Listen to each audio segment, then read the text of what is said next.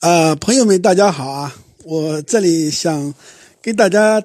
谈一下日本的问题啊，是个人的一点见解啊，供大家参考啊。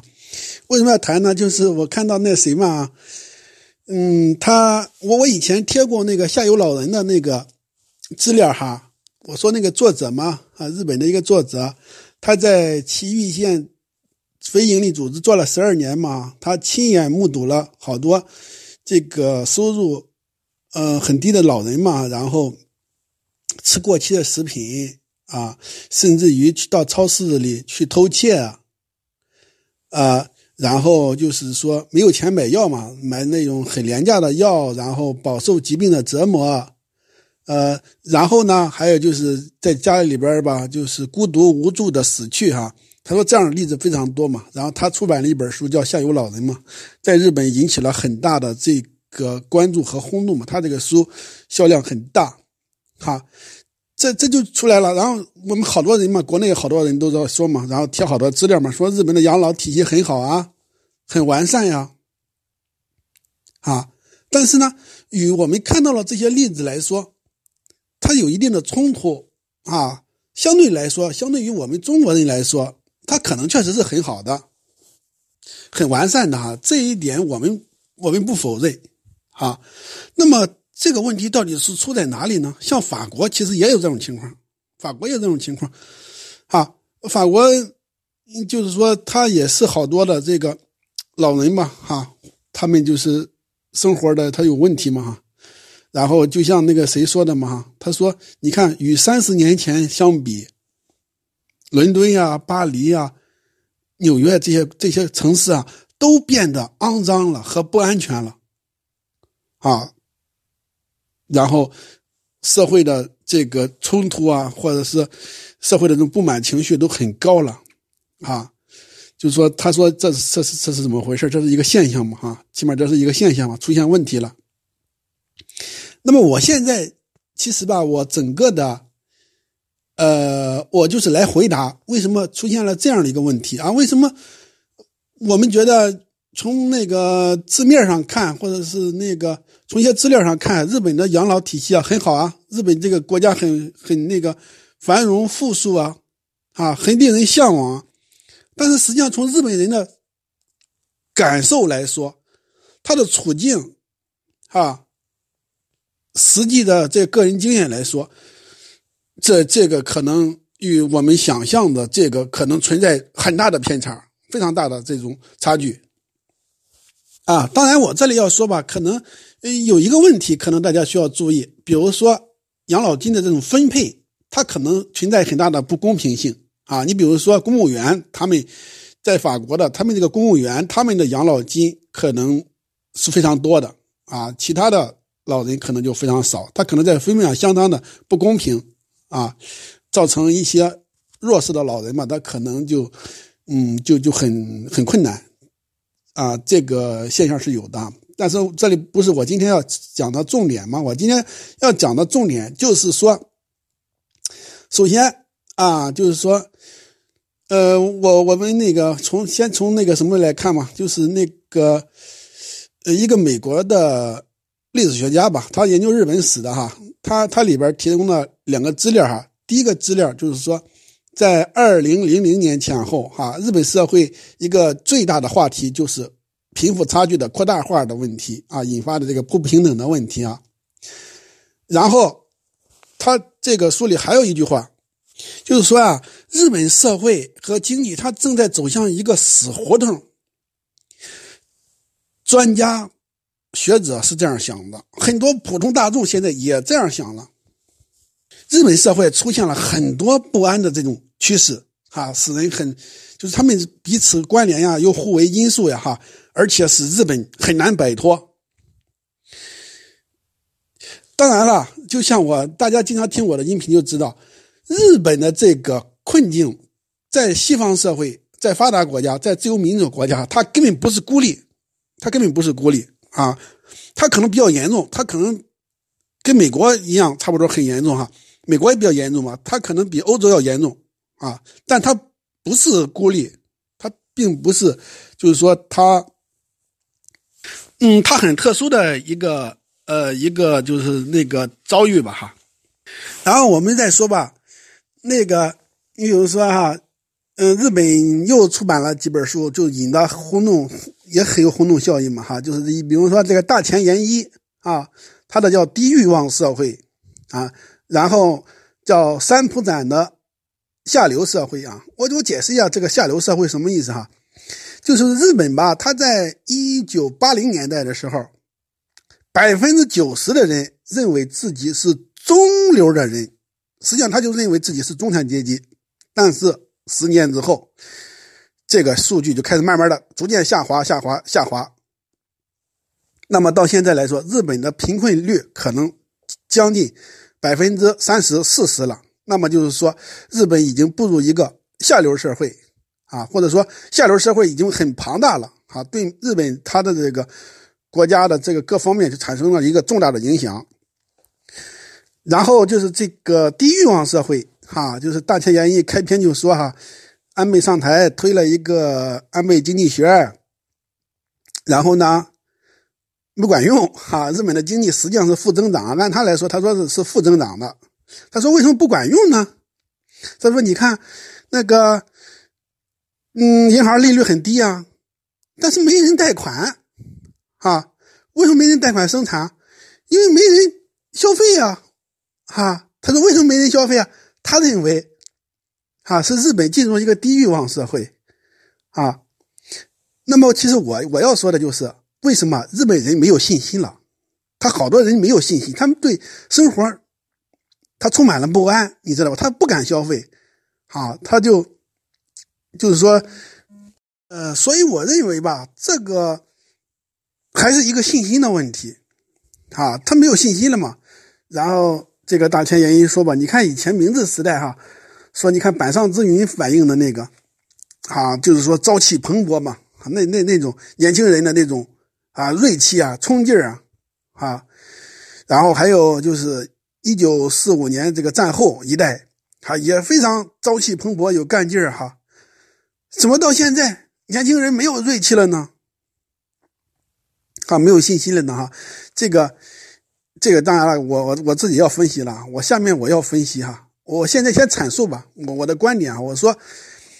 年轻人为什么没有信心了？哈，第一，他是对趋势确实是不抱希望了；第二，其实就是因为日本的这种贫富分化所造成的这种。再封建化这种阶层固化，让很多人啊，就是说很多年轻人嘛，他们就明确的知道，努力也没有用，你知道吧？努力也没有用。我还是这样说，这并不是孤立，在美国也是一样的。为什么好多人自暴自弃那样的啊？是吧？他就是因为看不到希望了啊。像我们知道那个。那个、那个、那个问题嘛，图表，比方说，到四十多年了，美国中产阶级和那个下边的那个阶级，哈，他们的收入都没有增长，实际上是下降的，负担是重的，啊，所以说他们的就是说，在这样的一个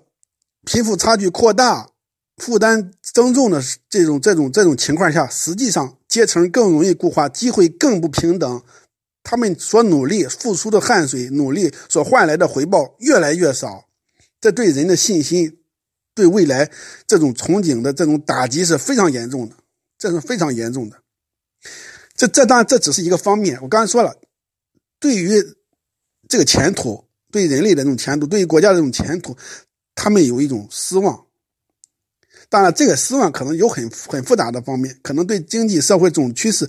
对政治，他们都不满，他们都觉得看不到希望嘛。然后还有些可能还觉得，嗯，自然自然资源，他们这个瓶颈也比较大吧，可能也有这方面的疑虑。但是最主要的还是对于经济前景哈，对于社会的这个嗯前景嘛，他们不乐观。然后我这里就说这个导致贫富分化加剧的一个主因就是全球化。啊，比如说这个日本的这个企业嘛，哈，他都好多大企业嘛，他们都到海外去了嘛，哈，然后产生了一些影响，啊，随着大企业及部分承包企业的纷纷走向海外，众多中小企业及零零星星的小工厂便丧失了其在当地继续生存的基础。这一情况致使列岛自近代以来孕育而成的地域社会从根基上遭到了损毁。其实啊，九十年代以来，东北等地的企业啊，他就说日本的东北哈。因受人招揽而纷纷走向海外，导致工厂人员被精简、产品单价下跌、转包订单中断等局面的出现。啊，当地零星的中小工厂则被逼上了相继破产和倒闭的绝路。哈，我我读的这本书啊，它是岩波新书《日本近现代史》第九册啊，它实际上是有十本，它一本本大概有十万字啊，这是台湾出版的。大陆好像还没有没有出版吧？呃，就是说，你看全球化实际上就是说加剧了日本的这种贫富分化。就是说，他们到海外的这些工厂，这些尤其这些老板，其实是赚了好多好多钱的。这一点可能就是说大家也能清楚。你看到国留在国内的这些企业都崩溃了哈，然后出现了一些情况，就是说大量的临时工的出现。啊，就是说造成这个收入差距的这种扩大，哈，就好多好多人嘛都成临时工了，他们收入都特别低，啊，但是与此同时，日本肯定出现了很多的这种豪富，哈，肯定很多嘛，这边在海外他们做生意的这种大老板肯定有哈，这就这就啊造成了一个问题，就是说这个贫富分化的这种加剧。哈呃，我以前吧，就我现在自己可能也不成熟啊，我我是这样想的，这样看的。你看哈，按理说啊，按理说全球化应该是提高生产效率的呀，对不对啊？应该是提高生产效率的，应该那个更好啊，人类社会应该更好啊。但是现在我们看到整个西方，日本呀，啊，甚至好多很多发展中国家。他为什么都讨厌全球化，而且好像也没有得利啊？感觉，是吧？我想着可能就是因为这个贫富分化的加剧造成的。然后这种贫富分化加剧啊，它导致什么呢？它导致这好多人的消费能力向下降了啊！消费能力，你比如说日本人好多人，他没法没法消费啊，致使世界市场、国内市场都狭小了，这越越发就造成一种经济的这种啊，就是说。恶性循环吧，啊，你比如说，你假如说，呃，这个大老板赚了好多好多钱嘛，但是他交了好多好多税，啊，就是说，这这个国内吧，就是在这个分配方面，啊，它更均平化了，实际上可能就让扩大了市场嘛，扩大了消费，啊，这样可能就是说更容易促进这个再生产，啊，好比说美国也是，他如果就是好多好多钱嘛。就是民众手里有好多钱，他就能购买购买好多商品啊，是不是？但现在他没钱了，他没法买买东西了，就像他也没法买中国的东西了，他可能比原来要少多了，他没钱了呀，就是。但是钱吧，在哪里啊？钱好多都掌握在这种豪富手里，哈，他们这个资本呀过度积累，然后他们可能还没多少投资机会，或者有一些他们投资啊，可能是到海外的一些项目吧，啊，或者反正是。呃，是是这种情况啊，造成这种你看消费的这种萎缩，国内消费的萎缩，实际上对国家的长远发展是不利的。很明显，现在已经啊，就是说已经充分展现出来了嘛啊，无论是各个方面都出现了危机。还有我昨天说了，就是因为贫富差距扩大的这个方面，导致这个社会的对立的加剧，导导致这种政治斗争的加剧，而政治斗争。啊，这个政党的这种腐败更容易让金钱发挥影响，这在历史上是有先例的，而且现在就是这样。啊，越是斗争的加剧，越是啊，就是说这个贫富分化产生的这种人的价值观呀、道德感呀、这种商业伦理这种啊商业这种价值观啊，它这种泛滥啊，导致啊人的这种道德呀、伦理方面的这种一些缺失吧，哈，才更容易让这个社会走向一种变态化。啊，所以说更容易被金钱所控制啊。那么我就分析日本为什么要比欧洲一些国家要差啊，它实际上也是有历史原因，也是有现实原因的，它是要差一点啊。就是说，你比如说瑞典这个国家，它为什么一直啊，他们这个分配啊较为均平呢？就是因为他们的这个社会民主党执政了，而且实力很强，长期执政。在日本，这种是不可能的。比如说，日本战前它是一个高度不平等的社会，有财阀集团非常厉害。啊，后来吧，就是被分解了嘛，哈。但是，就是说，他还是那个日本的那个体制，你看那官僚体制啊，啊，然后那个就是结合那个那个，当时也是后来又出现，又现在出现一些扶植大企业嘛，啊，又出现一些大企业嘛。然后自民党长期执政达到三十八年，大家知道自民党他可能是比较右的一个吧？你看，就在这种情况下，当然当时是经济上升期哈。这个其实也没没什么，就经济上升期，大家觉不出什么来，啊，觉不出这个不平等来。经济上升期嘛，蛋糕在做大，做的非非常大，大家都受益，确实都受益了。但是这个时候，其实就是说那时候就埋下了一个祸根，哈，就是说工会势力它没有发展起来，尤其是社会民主党这方面没有发展起来。啊，就是说有一个作者吧，就是二十一世纪的不平等社会嘛，那是一个日本的作者啊，他谈的，他就是说，你看人瑞典那时候吧，就是说，那个日本那个瑞典以前吧，就是说，比如说一九三零年代那时候，它其实也是一个相当的不平等的社会，但是为什么人家后来又啊，就是比较均平了，那个社会民主党发展起来了，就是因为这个他汲取了一些法国、英国的这些经验啊，然后给跟他们。就交流比较多嘛，啊，抑制了一些比较激进化的措施哈，然后，呃，也有力量，而且还获得了一些上层的同情。为什么他不激进？但是日本的他就有有一些比较激进，啊，有一些比较激进，可能也没有得到很大的支持吧。然后战后呢，又又比较弱啊。为什么比较弱？就是因为当时战后吧，也是因为当时经济比较好啊，经济比较好，所以说。参加这种什么春斗，就是春季加薪斗争的这个人嘛，可能比较少啊。就是说，反正就是说，他整个的这个劳工阶级啊，他就相对弱势。他你看，为什么让自民党执政这么多年啊？他肯定就是一个比较弱势的一个一个体现吧？哈，这样的话，对社会的这种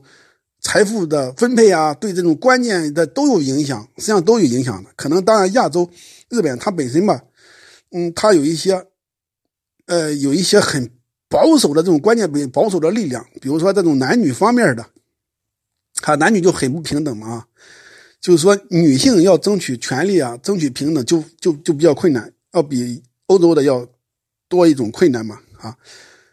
还有就是说这个观念上哈，下层的要求这种平等，要求这种更多的福利，要求更多的权利，他就。不太理直气壮，你知道吗？为什么？在观念上他受一些传统的影响，他还还有一些这种啊，就是说觉得就是说好像有点不太好的意思。实际上就是说，如果观念转变了，就觉得福利它是理所应当的，我要更高的报酬，我就是理所应当的，我就是应该的啊。那么现在就是说吧，嗯，就是说。如果要改变的话，肯定比如说，其中我昨天提的那个，比如说我昨天说那是一种方案嘛，就是更加民主化，哈，就是要推进更多的民主化。至于你怎么推进啊，那就是另一个问题了。肯定要推进民主化嘛。然后劳工阶级啊，现在日本又出现了一个，就是说这个说新阶级斗争社会，日本有可能要进入一个新阶级斗争社会嘛？啊，为什么？因为底层的、下层的那个他们。生活太困难，收入非常低，然后他们现在确实是要斗争的，他们要争取权利啊，啊，成不成功就就就就不好说了。但是就是说现在这种情况，其实他们还是想斗争，想争取的啊。就是说，争取的结果就是说，比较成功的话，就是说能得到更高的报酬啊。然后呢，比如说废除消费税，增加资产税，让那些豪富多交税啊。就是说这是一个方面，然后可能就在制度上进行一些。改进哈，让这个国家它更加的民主化啊！因为日本其实他们这个官僚政客这一方面其实也比较世袭化，就这方面是很不好。实际上就是有点像精英制、贵族制的这种趋向了所以说，我说你看选举吧，它为什么有一些弊端？我并不是说选举就一定比抽签要差，我不是这个意思。但是选举确实带来弊端很明显，现在来说已经很明显了。所以说，真的要进行改革改变了。像日本就是这种世袭化、权力的世袭化已经非常严重了。嗯，怎么说？反正现在其实确实是人类一个重大的关口嘛，哈，这个后民主社会啊，它的一个面对于重大的这种困局，其实真的是挺严重的。呃，如果说问我有什么药方，我现在就有一些药方了哈。呃，我前面说了，就是说，就是全球化其实还有好多不好，就是说容易这个让这个资金啊，你很难监管，你很难监管它，它逃税啊，它很变得很容易了。他本来就交的少，然后他还逃税，啊，就是让这个监管变得很困难了。所以说，这加重了这个贫富分化啊。然后就是说，将来改革的方向哈，就是说缓解贫富分化啊，然后就是在制度上进行一些民主化的改革，比如说适当的引入一些像抽签呀、协商民主呀啊。这样的一些措施吧，啊，当然你也可以，啊，就是说有自己的一些见解、自己的创建吧，自己的一些东西啊，嗯，就是说吧，其实吧，这些问题吧，可能真的是很复杂的，啊，你比如说，像日本有一个观念嘛，或者可能就是人家有心宣传的，说你个人不好，都是个人的问题，啊，但是我们知道，你看。这个社会经济规则它不利于弱者，弱者他付出的努力他都不一定得到回报，它就是经济规则的问题。而经济规则它并不单纯是什么市场规律，实际上它可能就是一个政治的社会的规则决定的。啊，你就是说你的这个经济地位，你的这个呃报酬啊这一些方面，其实啊，它它不单纯是你就是说你的能力决定的，其实不是这样。它也跟社会力量的这种博弈啊，你的这个政治权力的大小，它有关系，跟这些都有关系。而且我们也看到了，就是说贫富分化加剧的这个社会啊，它没有前景，它是没有前景的。它对社会上的好多好多，或者绝大多数人，甚至全部的人，他都是有伤害的。这一点。可能大家正在逐渐的认识这个问题，因为这个关于不平等的这种伤害啊，心理学、社会学方面的研究现在越来越多啊，尤其是最近十年吧。呃，所以说有些很多的那个有钱人吧，他其实倒有左派思想，可能这样人很少，但是他们也有左派思想啊。比如索罗斯好像他就有左派思想，确确确实实吧，反正是有一些富裕富裕的人啊，他们有左派的思想。啊，就是说，就是说有这种缓解这种贫富差距的，他们这种愿望，他们是有这种愿望。但如果希望越来越多这样呢就好一些了啊。呃，当然了，就是说，就是说现在确实是一个重大的关口吧，哈。就是说，你看像那个人类简史哈，就是今日简史里边作者说的哈，现在就是。在这最近二三十年，可能出现一个重大的变化，就是说这个人工智能啊，什么生物技术的这种革新啊，可能会产生让很多人失业，让很多很多人失业，就让这些人吧，就是说你变得无足轻重了，人家也不奴役你了，你根本就是草芥，你根你根本没有用啊，你根本没有用了啊，就是说这个可能对大部分人的这种命运可能就影响